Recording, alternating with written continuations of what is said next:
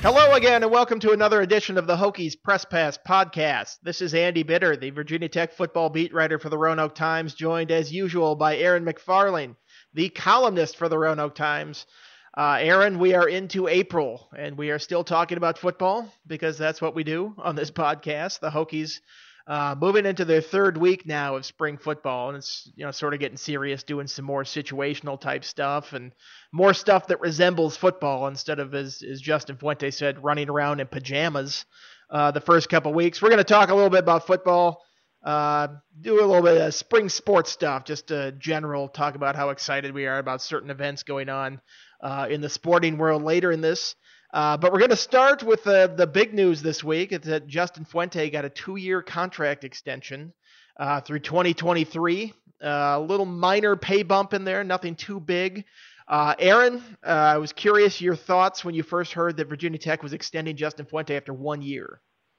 Yeah, not totally surprised by any means. And he did similar thing with Buzz Williams last year. And, uh, you know, I, I wrote a little blog about it. it seems like that's his that's Whit Babcock's mo. You know, when he he, he compares hiring the hiring process to speed dating. You know, you're just doing the best you can to learn as much as you can about the candidates while you, while you have the chance, and then once you once you realize that, that this is the one, uh, once you've had a year with them and, and and see what how they operate, how they get along with the rest of of the uh, athletic community, and you know what the fan response is, and all that stuff uh, he makes a move to to put a ring on it, so to speak, and that's what he did here.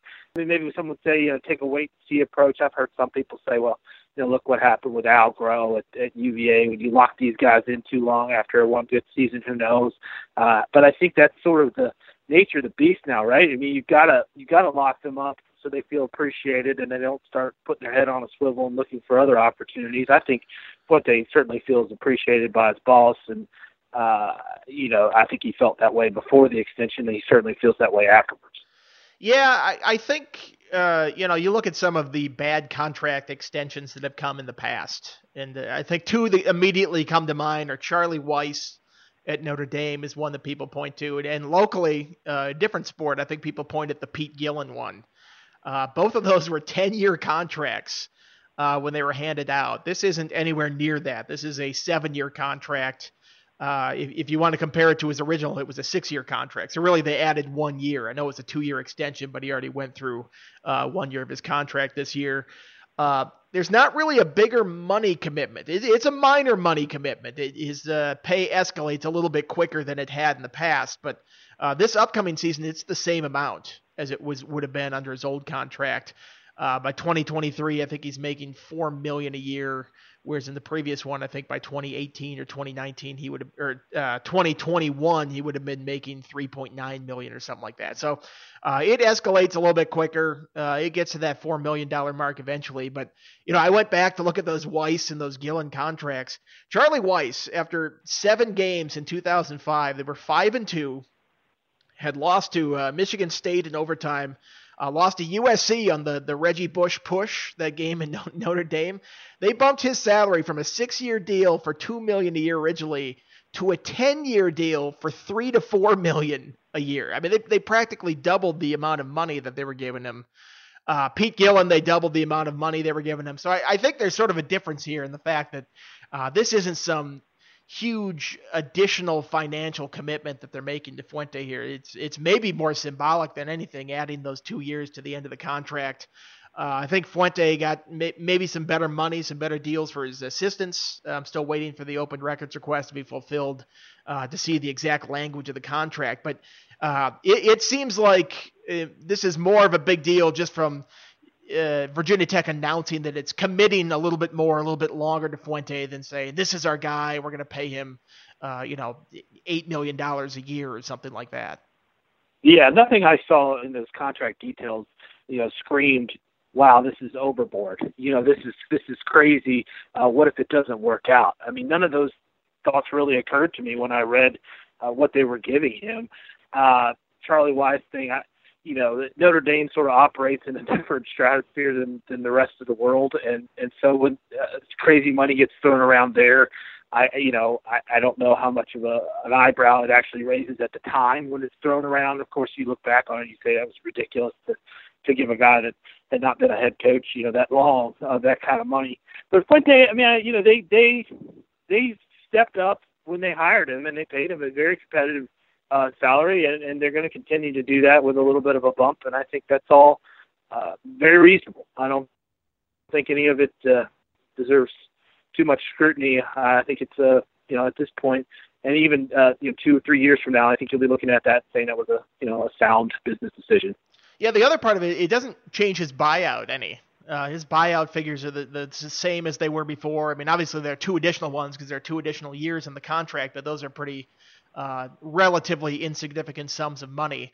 Uh, I mean, the bigger thing of this is if you get three or four years into this contract, it's going to get renegotiated anyway. I mean, that that's the way these football contracts work. You either do well enough to go on to the next job, do well enough to earn a, a, contract extension with better terms at your current place, or do poorly enough that they get rid of you. I mean, nobody ever nobody ever gets to year four or five and they're like, well, I'm I have one year left of my contract. I'm going to play it out and see how it goes. No, there's never a, a you know a lame duck or a dead coach walking type of situation where uh, you, you, can't give that signal to recruits that this isn't the guy for the next four years. It would just devastate your recruiting. Or uh, you can't go into a season with that sort of uncertainty. Or at least that's not how these colleges operate uh, when they're doing this kind of stuff. So, uh, yeah, yeah, I mean, you look at the, what he's going to be making in 2020 and 2021.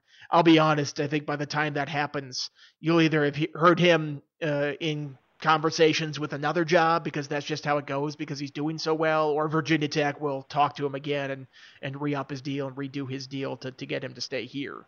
So well, that, that's why these things are kind of, you know, the, oh, seven year through 2023. It's like he's never going to, this contract will not be binding in 2023. It'll be something new or he'll be somewhere else, I would imagine. Well, let's let's jump on that that line you just threw in there that you know a couple years from now it's possible he could be looking for another job because he's doing so well. What do you think the odds are that, that, that Fuente would ever want to leave Virginia Tech? I mean, it, it's, it's it's you know it seems like a perfect fit right now. Everybody's happy with everybody. Uh, the the success is there. Uh, you know, you know, exceeded expectations. I think in year one. But uh, I mean, do you do you think there are other jobs out there that he would look at uh, potentially down the road and say, uh, I'd rather have that than the Virginia Tech job? Well, I think the one that you would look at would be Oklahoma. I mean, that's where he's from. That's where he went originally, even though he didn't have the best college experience when he was there. Ended up transferring out. Uh, Oklahoma's got a pretty good coach right now in Bob Stoops. Uh, and Bob Stoops isn't necessarily that old. I think he's mid 50s. Uh, still has a lot of coaching left in him, I, w- I would think. Uh, so there's always sort of that, you know, mama called type deal, like, oh, I'm coming home. Uh, you know, this is where I'm from. I think, you know, a lot of the assistant coaches uh, on Virginia Tech are from that area as well, so that could probably be easy to convince a lot of those guys to go in that direction.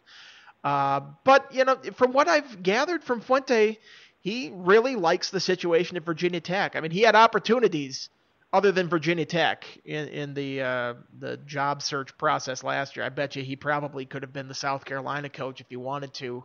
Uh, maybe could have even commanded a little bit higher salary there just because they have the SEC money that they can pay.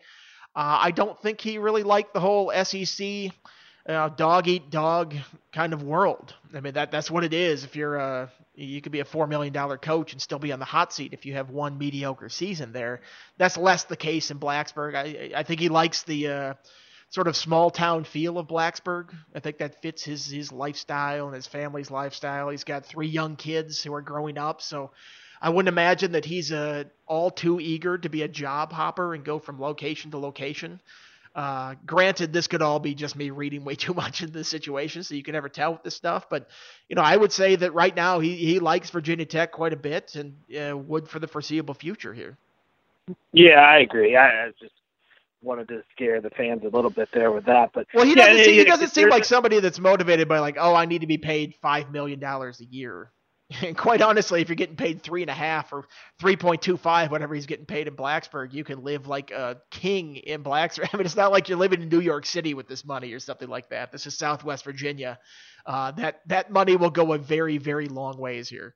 His money goes a long way in Blacksburg when he has to spend it because a lot of times uh, I'm sure he gets his meals taken care of by uh, fans or by the restaurants themselves or anybody else who appreciates all he's done. That's another factor. You know, how long would Bud Foster be his right hand man here in Blacksburg, and would that ever, uh, you know, be an inf- you know an influence on his decision? You know, if you if you lose your defensive coordinator and uh, you know, suddenly you've uh, you know an institution in Virginia Tech is, is no longer here, uh, maybe some other jobs become a little more attractive than this than they are now. Uh, okay, I'm going to actually take over this uh, sort of emceeing role now, even though we're, we're kind of doing this over the phone because of uh, I've been uh, dealing with uh, baseball and hockey, and I also haven't had my a chance to really stick my nose into the program that much uh, this week, and so I'm going to let you sort of uh, kind of riff on these these topics that we've got. Uh, one thing, I mean, that you've gotten a rundown on the receiving core, a little bit more information about where those guys are and, and where they stand in terms of the competition. Can you give us a, an idea of uh, what uh, what the receiving core is looking like right now? Yeah, I, I think it's a developing group. Uh, you get past Cam Phillips, and there's a ton of question marks in that receiving core. Uh, we had Holmon Wiggins, the receivers coach, talk to us this week. Fuente talked to us a little bit. Uh, it sounds like there's some encouraging signs there. I think Eric Kumah was a name that came up a couple times uh, as an outside receiver, stepping up. He's a sophomore, bigger guy. I think he's about 6'2", uh, 6'3", perhaps somewhere in that range. Uh, you know, Fuente talked a little bit about, and Wiggins talked about the fact that he would go up and make plays on the ball, which is something you saw Ford and Hodges do last year. And I mean, think about how many times they, they bailed out a play just by making a play on a 50-50 ball in the air. Uh, I mean, essentially the entire Pittsburgh game. that was their whole offense was right. throw, throw, the ball up there, see if they, they can go up and win a battle. So uh, you have Cam Phillips who can still do that, but you got to have some other guys because I don't think C.J. Carroll at five foot seven or whatever he is is going to go win many 50-50 balls like that. So I I think Kumah's a guy that can do that. I think Phil Patterson uh, is another one on the outside who they've been very pleased with. Uh, sounds like they almost played him last year after Isaiah got hurt in that North Carolina game. Uh, traveled him for about half the season, but still kept the red shirt on him. Uh, Kumah played a little bit, so I mean those are two guys, 2016 signees that are in their second year in the program. That uh, really their first year in the program. They got here in the summer, so they haven't even finished a full year at Virginia Tech yet. That you're going to be asking to step into to pretty big roles here. Uh, I think they have some slot guys. Uh, Khalil Pimpleton is one that we've talked about here on the podcast a couple times. I, th- I think mostly just because I like saying his name over and over. It's a really well. That's the reason I asked. That's the reason I asked the question. I really wanted a Pimpleton update. That's that's where I was going with that. But yeah, go on. Uh, it sounds like he is uh, starting to kind of show the things that they saw on the recruiting uh, side of things. That he's a uh, shifty, quick guy that can uh, make moves in the slot and is a kind of a tough guy to get your hands on, I think. And you have to be. He's only 5'8", 155 pounds, and you look at those measurables and you go, is this guy really going to hold up at this level? But uh, it's kind of those deals you have to catch him first before you can tackle him and, and hurt him at all. Uh, so that that's sort of the the thing that he brings to the game. And uh, I think you know Brad Cornelsen on signing day talking about him, he was really excited about his his playmaking ability and his missability, uh, making guys miss on the field. Uh, you know, Virginia Tech didn't really have that last year. I would, I would not call Bucky Hodges that by any stretch of the imagination. Uh, I wouldn't call Isaiah Ford this sort of elusive playmaking guy. I mean, he got open and made plays, but it wasn't like uh, get the ball to him on a jet sweep or a, a quick screen and he'll make the rest happen. I, I, think Pimpleton is somebody who might have that ability uh, going ahead. Uh, beyond that, you know, Sam Denmark sounds like he's doing a little bit more. He was a guy that uh, speed guy who came in and really had the red shirt and, and sort of learned football a little bit more before he could contribute. Uh, Henri Murphy, it sounds like he injured himself. I'm not sure exactly what. They're very cryptic and mysterious about injuries there, but uh, it doesn't sound like he's doing much at practice right now. But I would imagine he's going to be in the mix. Uh, they got a, a, graduate transfer they're expecting to come in the summer, James Clark uh, from Ohio State, who has been injured a lot, uh, kind of nicked up throughout his career, but he was a four-star guy in high school who's, who's got some speed. So we'll see if he can fit to the mix. But they're, they're trying to get past, uh, you know, having three or four guys. I, I think Wiggins said I, at Memphis they had seven or eight that they would rotate into the game and kind of rely on. And uh, obviously, when you have a talent that's uh, Ford, Hodges, and, and Phillips that are so far and away better than the rest of the crew, you lean on those guys heavily. But uh, removing two of those guys from the equation, I think it's going to be much more of a group effort this year and a lot more guys chipping in. Yeah, I think by the time the spring game rolls around, uh, there there will be a lot of interest in what Pimpleton does from everyone who listens to this podcast because I I've sort of adopted him as my guy to watch, even though I've never met him. Who would be the last? I mean, I'm looking at the all-time receivers at Virginia Tech.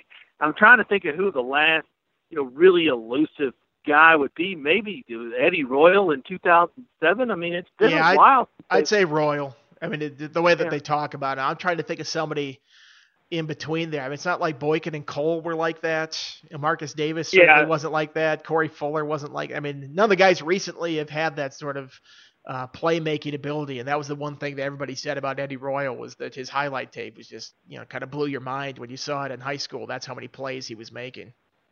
Yeah, no doubt. Okay, well, the guys that are throwing the ball to those receivers, obviously, uh, we always want updates on them. You get they're getting a little bit uh, more situational work in Blacksburg now with the quarterbacks. Uh, how much are they have they been able to glean from from sort of getting out of the pajamas and into the pads? You know, more, I think. I mean, Fuente's not tipping his hand. Uh, he never talks specifics about quarterbacks. We haven't had a chance to talk to them. I'm hoping we will here before the end of the spring. Uh, but they are moving more past the, you know, sort of base offense type stuff into situational work. And I, th- I think that's really where you see separation on the quarterbacks or start to see some uh, because that's where the, the knowledge of the game comes into play. And, you know, what are you doing on third and eight in the red zone when you're up by 10 points? I mean, you have to be smart in that situation. You know, force a pass, you, you take the field goal if it's there, and, and just have to, to throw the play away. Uh, I think you see uh, a veteran, sort of savvy quarterback knows that in that situation, whereas a younger guy who hasn't seen those reps or thinks he has to make the home run play on every single snap uh, might struggle in that situation. I'm generalizing here. I'm not talking specifically about the situation that Virginia Tech has because, you know, honestly, I haven't seen any of them the quarterbacks play there. But, you know, just based on history, that's sort of the uh, the growth process of quarterbacks. Is the older you get, the more you understand those situations and go, you know, an incomplete pass here is not the worst play that you could have. So, uh, I I think that this will be a time where maybe you can start to see a little bit of separation. The the, the uh, coaches might, even though I don't think they're going to name a starter or an order at the end of the spring. I think they'll get a better I- idea of who's going to be uh, potentially someone in in the fall that they can trust to put on the field and make the right decisions. Yeah, well, moving to the other side of the ball, Brandon Facyson, and uh, you pointed this out before we went on air here, but 32 straight games without an interception. And when you think about his freshman year and how many picks he was getting then, uh, it looked like he might have a chance to like set a record at Virginia Tech for interceptions or lead the country in interceptions or something like that. What where is I mean we know he's dealt with injury after injury and he's decided to come back this year. Uh, have you had a chance to talk with Brandon? What do you think uh, of his uh, 2017 season? What will that look like?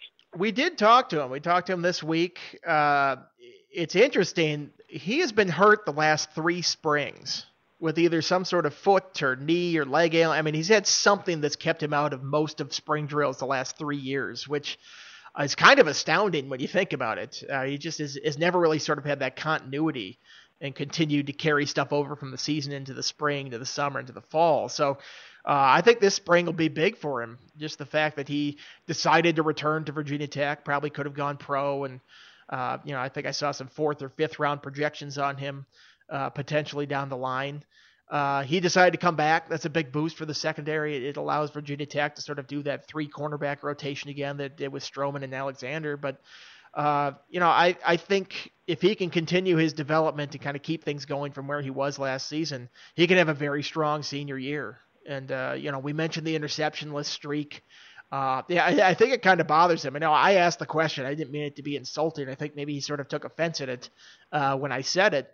Uh, honestly, he's been their best cornerback or their most consistent cornerback when he's been healthy the last couple years. So uh, the fact that he doesn't have an interception is kind of strange. Because I mean, he did have four in like the first month when he got on campus here. He had two in that East Carolina game, I think it was.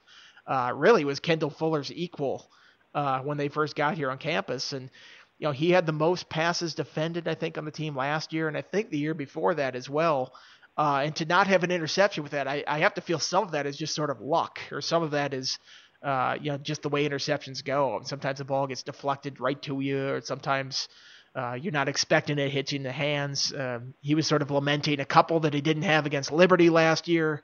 Uh, so I, I think it maybe bothers him to a certain degree, but I think he, I think he knows that he's a better cornerback than he was, you know, four years ago as a true freshman when he was here. Uh, sometimes the interceptions are just sort of weird things and they happen in bunches. And uh, for him, he's had a little bit of a drought here but yeah, I'm surprised that uh, that, that Brandon Facyson has actually played 32 games since his last interception. It seems like every time we talk to him, it's about you know how how is injury X or injury Y, but he's I guess he's managed to get himself on the field a lot uh, despite uh, all those nicks and, and bruises, right? He's played 42 career games at Virginia Tech. Uh, he had those three in 2014 before they shut him down. He got the medical red shirt. Uh, played all 14 last year and started all 14 for the first time in his career last year. So, you know, I, I would have to think from his perspective that that's a good sign going forward that maybe he's finally put those injury woes behind him. Well, you know, I'm fired up about this West Virginia series. I, I've been wanting this series to return forever. Uh, and they are opening the season against West Virginia at FedEx Field. There has been a change in the date, though, and a change in the day of the week. So uh, tell us about that um, and how might that affect uh, fans that uh, want to go to that game? They have moved it from a Saturday, which was a very very crowded day in the college football landscape, to Sunday night. Uh, that Sunday night right before Labor Day, 7:30 start, I believe, uh, at FedEx Field. The only other game that night or that day is UCLA Texas A&M, which also moved their game back a day. Uh, that game being played at the Rose Bowl. So this is sort of a better uh, TV window for them sort of gives them a showcase, uh, just them and, and one other game on TV. And I, I would imagine a lot of people on the East Coast, at least, would be much more interested in the Virginia Tech West Virginia game uh, going on, certainly uh, within the state here. Uh, I didn't think much of it because it's a Labor Day weekend, and you know I work on Labor Day weekends anyway because I cover the football team. Whenever they're playing, I'm going to be covering the game, and sometimes it's been on Labor Day itself. So you know it, it doesn't really affect me at all or anything like that. I could see how it could be a nuisance to some people that now this game is smack dab in the middle of their Labor Day weekend and uh, maybe have to alter plans uh, to, to, to what you're going to do and you know when you're going to barbecue and stuff like that. But I think the biggest uh, nuisance in this whole thing is probably for the students. Uh, I, I just looked this up. I didn't realize that still somebody pointed this out. Is that they have class on Labor Day? They they don't get that day off. I just kind of assumed that everybody had that day off, but they don't. Uh, so now if you're a student trying to go to this game and it's a 7:30 start and you're not getting out of there until midnight and then you know DC traffic uh, will be terrible getting out of there. I mean you wouldn't be, get back to Blacksburg until like 4 a.m. or something like that. Uh, even if you're hauling down down the road.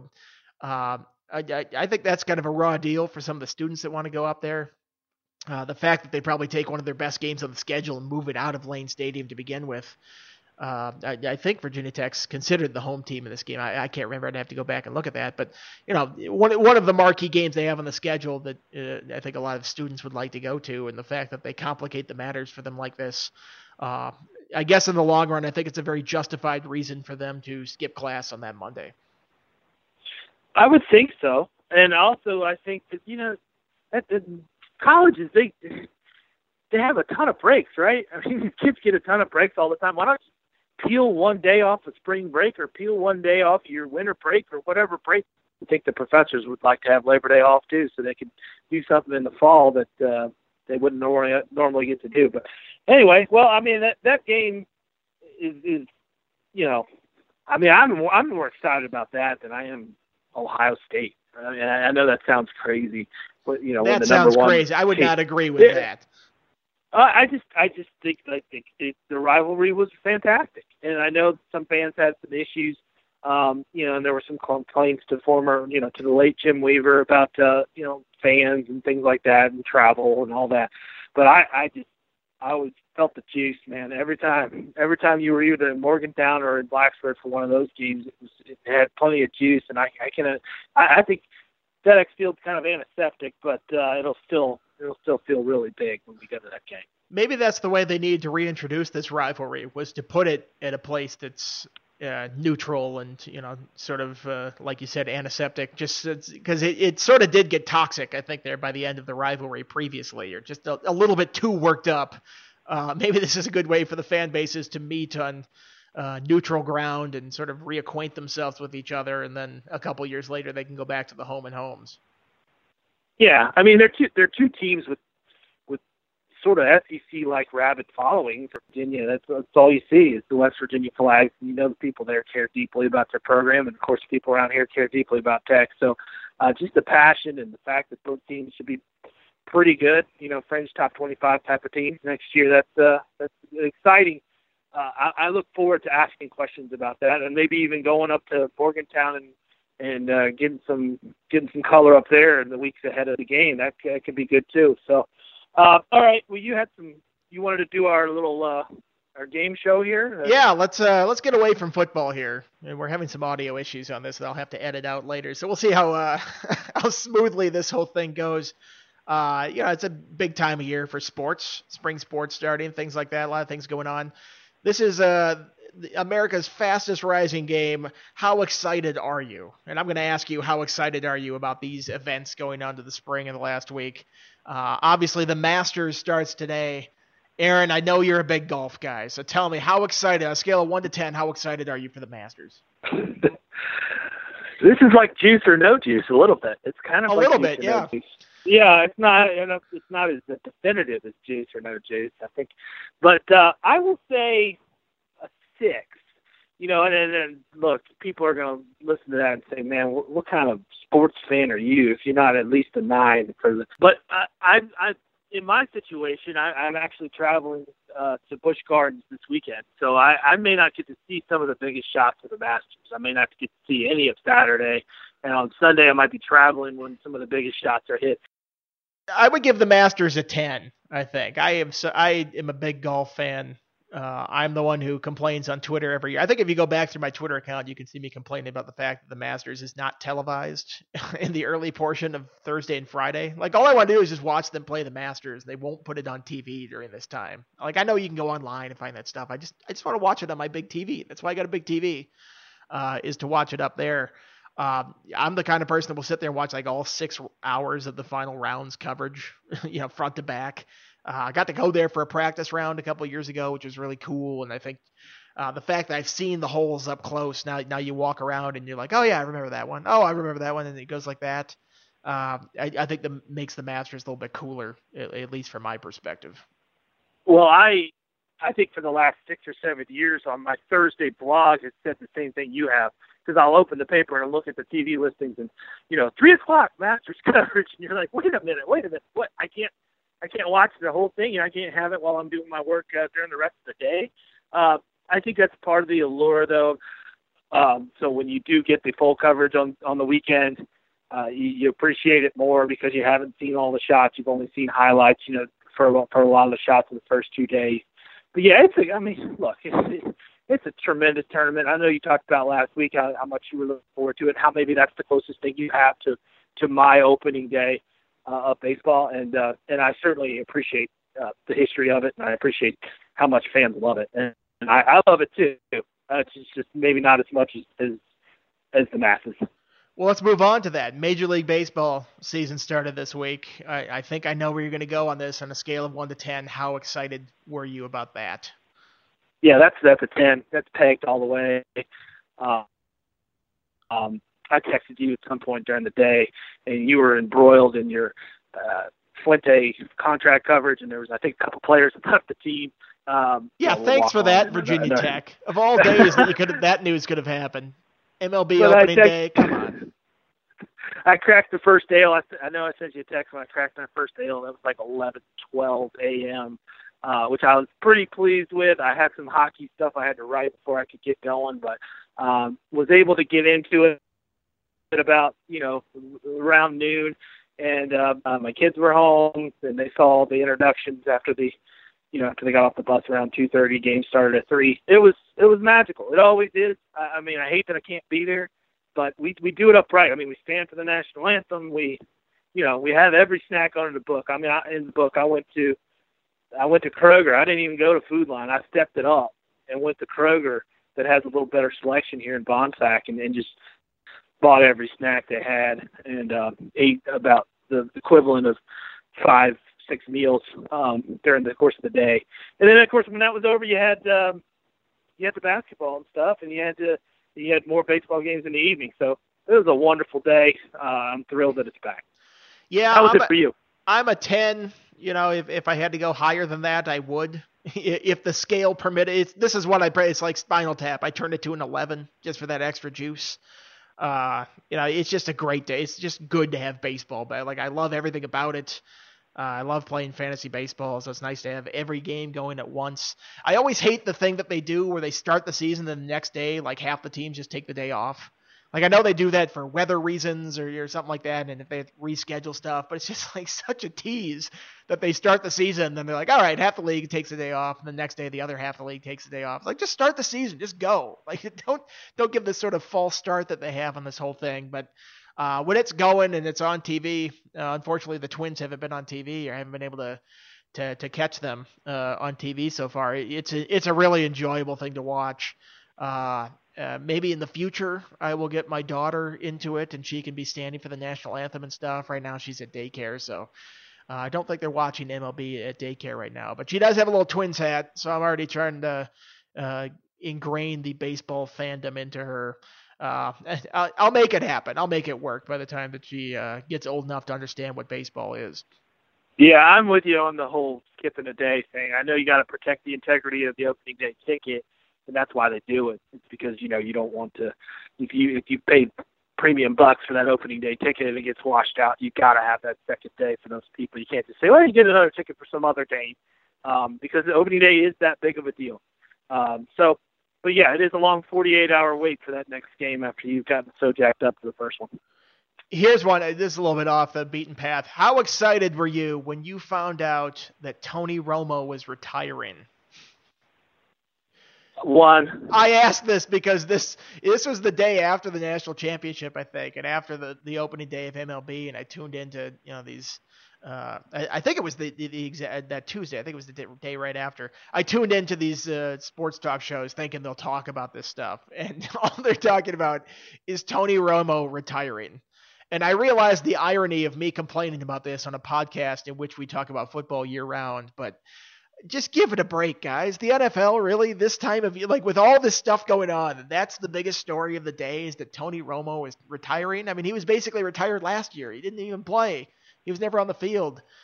No, I, I would give it a one myself. I thought it was uh, like I, I just did not care at all. I think I think even the show that you and I both really like, uh, the Dan Le Batard show, they spent an entire hour talking about whether he was a Hall of Famer or not. That's so not what they do on that show. But they talk about whether he's a Hall of Famer. And I'm like, oh, I can't even go to this show, which is supposed to be, you know, we don't really talk about sports all that much, or at least not the, the typical first take type of deals. And and they were arguing over whether he's a Hall. Who cares? Who cares? I'd give that negative numbers if I could. Um, but you know, I mean, I understand it's the most popular sport in the country, and, and to each his own. I guess it's better than talking about the lead up to the NFL draft, which I just have no appetite for right now. Maybe maybe once the draft is like right here and happening, but right now it's just all smoke screens and nonsense and people over dissecting college players that played for three or four years and all of a sudden they have these huge question marks about them as they go into the NFL. I just this time of year I just don't like talking about the NFL. I just just give me a break. Give me MLB, you know, basketball playoffs are heating up, hockey's heating up here. Uh, I just don't need NFL talk in my life. So with that, I well, will stop, I will stop I... the NFL talk of this portion of the podcast. Now go ahead. What were you gonna say? Let me. Let, I was just gonna add that uh, about the about the time I cracked that first ale on Monday, I tuned in on the TuneIn app to Baltimore Sports Talk Radio because I wanted to hear all the opening day hoopla. You know, and they did have some good guests on. You know, and, and talked about the talked about the game and broke down the lineups and everything. But at one point they they took a, like a 30 minute uh, period to talk about some the running backs in the draft that the Ravens might target. And basically, the guy just read off some of some site, you know, how this guy did at the combine, and it's like, really, like. I just I'm not I'm not an NFL hater like I once was. Like at one point I despised everything about the NFL because I, but I but the the fact that we now have more choices and we can kind of tune into whatever it is we want to now. We can get podcasts and things. We don't have to listen to whatever's on 12:40 a.m. in Roanoke. You know, we can just dial up whatever we want. So it's not as big of a, a nuisance to me as it once was, but I still get irked when it's not football season and that's that's all you're talking about is, you know, insignificant NFL stuff that's just that's not good radio, I don't think. I don't enjoy it we say this at full knowledge that we just talked about Virginia Tech spring football practice for 30 minutes. That's at different. the of this podcast. All right, moving on. The, the Final Four uh, championship game, NCAA basketball, Gonzaga, UNC. How excited were you about that on Monday? I'll give that a two, only because I I couldn't stay up to watch the whole thing. I mean, I was I, I think it was probably 14 to 11 or something by the time I started nodding off. Now the Ales might have something to do with that, um, but I'm an early riser, and uh, 9:20 on the East Coast that's too late. I'm sorry. You know, you uh, hold it on Sunday if you're going to do that. You know, or or you know, hold it on. Uh, sorry, hold it on Saturday. Do Thursday, Saturday, or or something along those lines where people don't have to go to work in the morning. Um, I didn't, you know, I heard it sucked. I, you know, I didn't watch, I didn't watch it, uh, but you know, the, all the analysis of it was I didn't miss much. I missed a lot of fouls and uh, a lot of um, poor play out of both teams. Gave it anything higher than a two, that'd be, uh, I think, disingenuous because I didn't watch it. How could it be higher than a two if you don't watch it? Yeah, I watched it. You know, I'd, I'd probably say going in, I would probably an eight. Excited for it. I, you know, it was diminished a little bit because it started so late. It's like, what the heck, guys? Like, I guess before I had a kid, I could stay up that late all the time and it was no problem. But Emily had woken up at 5 a.m. the previous day, so I was just on fumes at that point. I think I made it till about 12 minutes left in the game, and then I nodded off on the couch. Uh, and I woke up and you know confetti's falling down and they're congratulating the Tar Heels. I'm like, I just missed the best part of the like. There was like a crucial moment of that game where they sort of turned it around and won it, and I missed that whole part. Uh, maybe a little bit less. Uh, you know, this the same thing happened to me the previous year. Uh, so I was a little more upset about missing that buzzer beater and like the greatest finish to a college basketball game ever. Uh, so yeah, this year is where it was a, this foul fest where the, the referees kind of took over. We're calling every single little thing. Uh, in hindsight, maybe I would have ranked it as like a, a four or something like that. But it, you know, general excitement going in, I would, it was an eight. I was I was pretty interested about that. I had picked UNC to win it. Uh, you know, I wasn't in the pool for any kind of money. It was a pride type of thing. So I, I did win the mini bracket that I was in uh, by picking UNC to win it. But uh, that 920 start, they got to change that, man. Like East Coast, like most of the people in this country live on the East Coast. Why are you putting it so dang late uh, for a start time? Uh, it just seems very cruel to do that for, for that many people that might not make it all the way through, like myself. Well, I hope the ratings sucked. I really do. I hope I hope they got they took a bath on the ratings, and I hope they look at it. I mean, the, the World Series has made adjustments. You know, I think the NBA Finals have made adjustments. I mean, they're still late, but they're I think they're eight fifteen, eight thirty.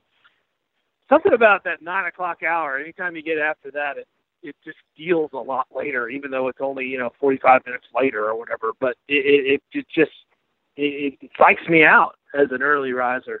So uh, yeah, I, I I'm sorry. It, there's only so much excitement you can you can have or anticipation you can have in one day anyway. And since my my opening day excitement was pegged to a ten, I didn't have much left over for that night nightcap. Even if they had started it promptly at nine, like they say nine twenty, I don't even think it started then. It's like that extra 20, 30 minutes makes a big difference. like it's not like you're waiting on a game before, like oh this game before it ran late or something. Like just started at like eight forty five or nine the West Coasters can deal with that. They live on the West Coast. They have the beach. They, you know, they don't need to worry about getting back to watch this uh, national championship game. I, I want to do one more uh, thing. It's not a sporting event per se. Uh, one shining moment. What is what are your thoughts on one shining moment on a scale of one to ten? How excited are you every year to see one shining moment? I'll give that an eight. I, I think uh, I'm a sucker for montages. I love the hype videos they show on stadium video boards before big games, you know, playoff games in baseball or uh, the ones they do, even the ones they do at uh, you know Virginia Tech when you're about to come out of the tunnel.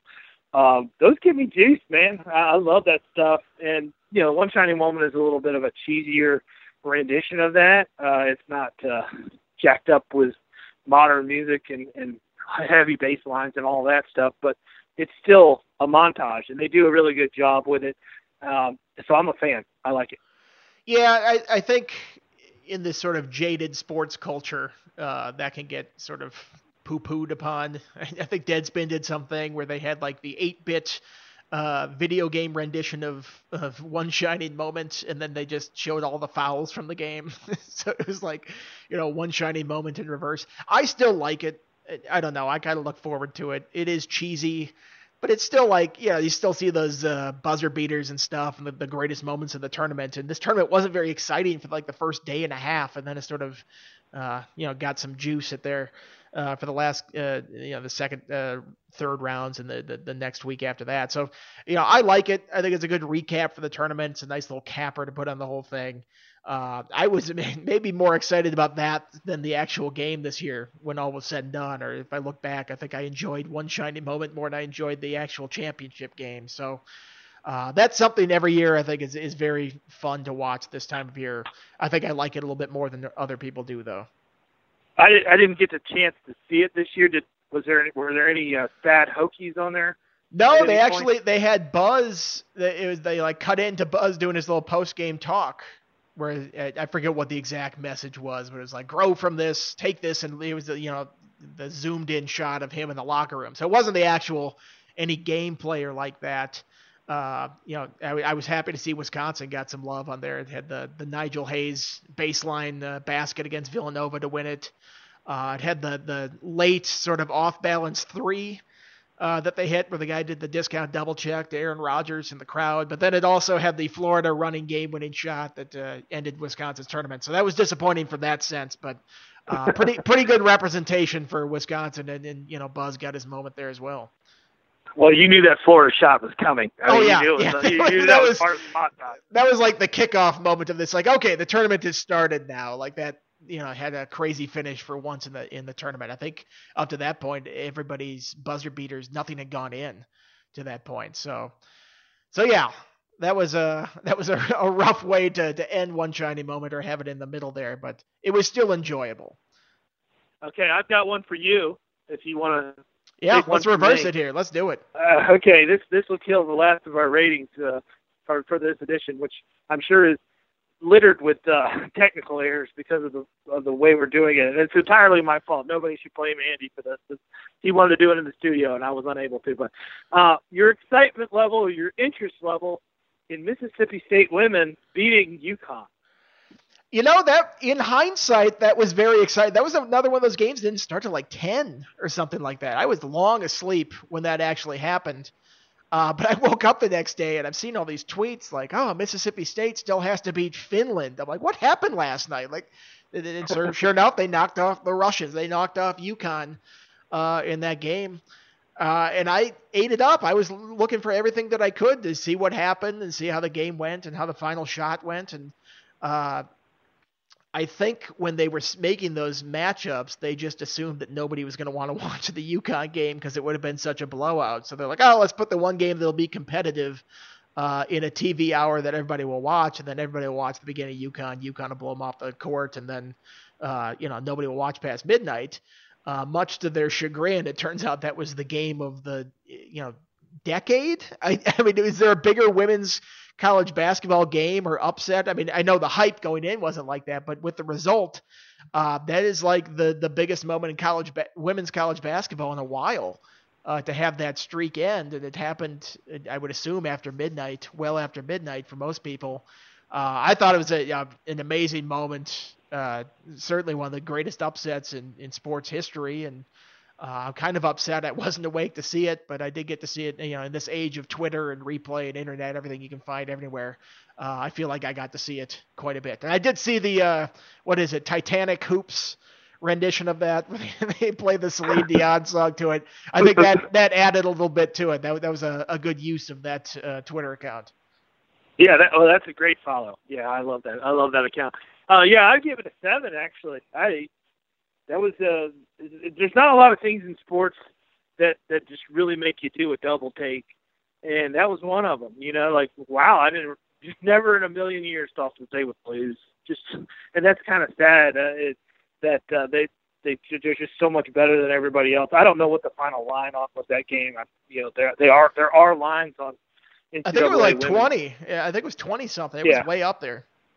Yeah, you you can't set it high enough usually because people are just going to run to UConn and, and rightfully so. Um, so I mean, I think that adds a little juice to next season because I think every team that's had had such a Sisyphean task getting to UConn's level now now feels like well at least they can be beat. You know, the Russians cut that kind of thing. So uh, that's enough uh, women's basketball talk. Anything else you want to chat about? No, I don't think. I think maybe we should just cut our losses here before the audio gets so bad on this thing. It'll be an interesting edit. Let's let's put it that way. Uh, if you've listened to this thing so far and you hear some odd edits in there, it's because we had to make do with what we could with the audio the way it was. We apologize for that, but uh, we'll get it right in subsequent podcasts here. Get back in the studio with our nice uh, nice sound setup that we have there, and, and you know hopefully talk a little bit more football next week. With uh, I, I think perhaps the quarterbacks might be available. We'll, we'll find out. Uh, maybe a little bit more information about that whole quarterback bot battle. So uh, we'll talk more about that next week. For Aaron McFarling, this is Andy Bitter. We'll talk to you then.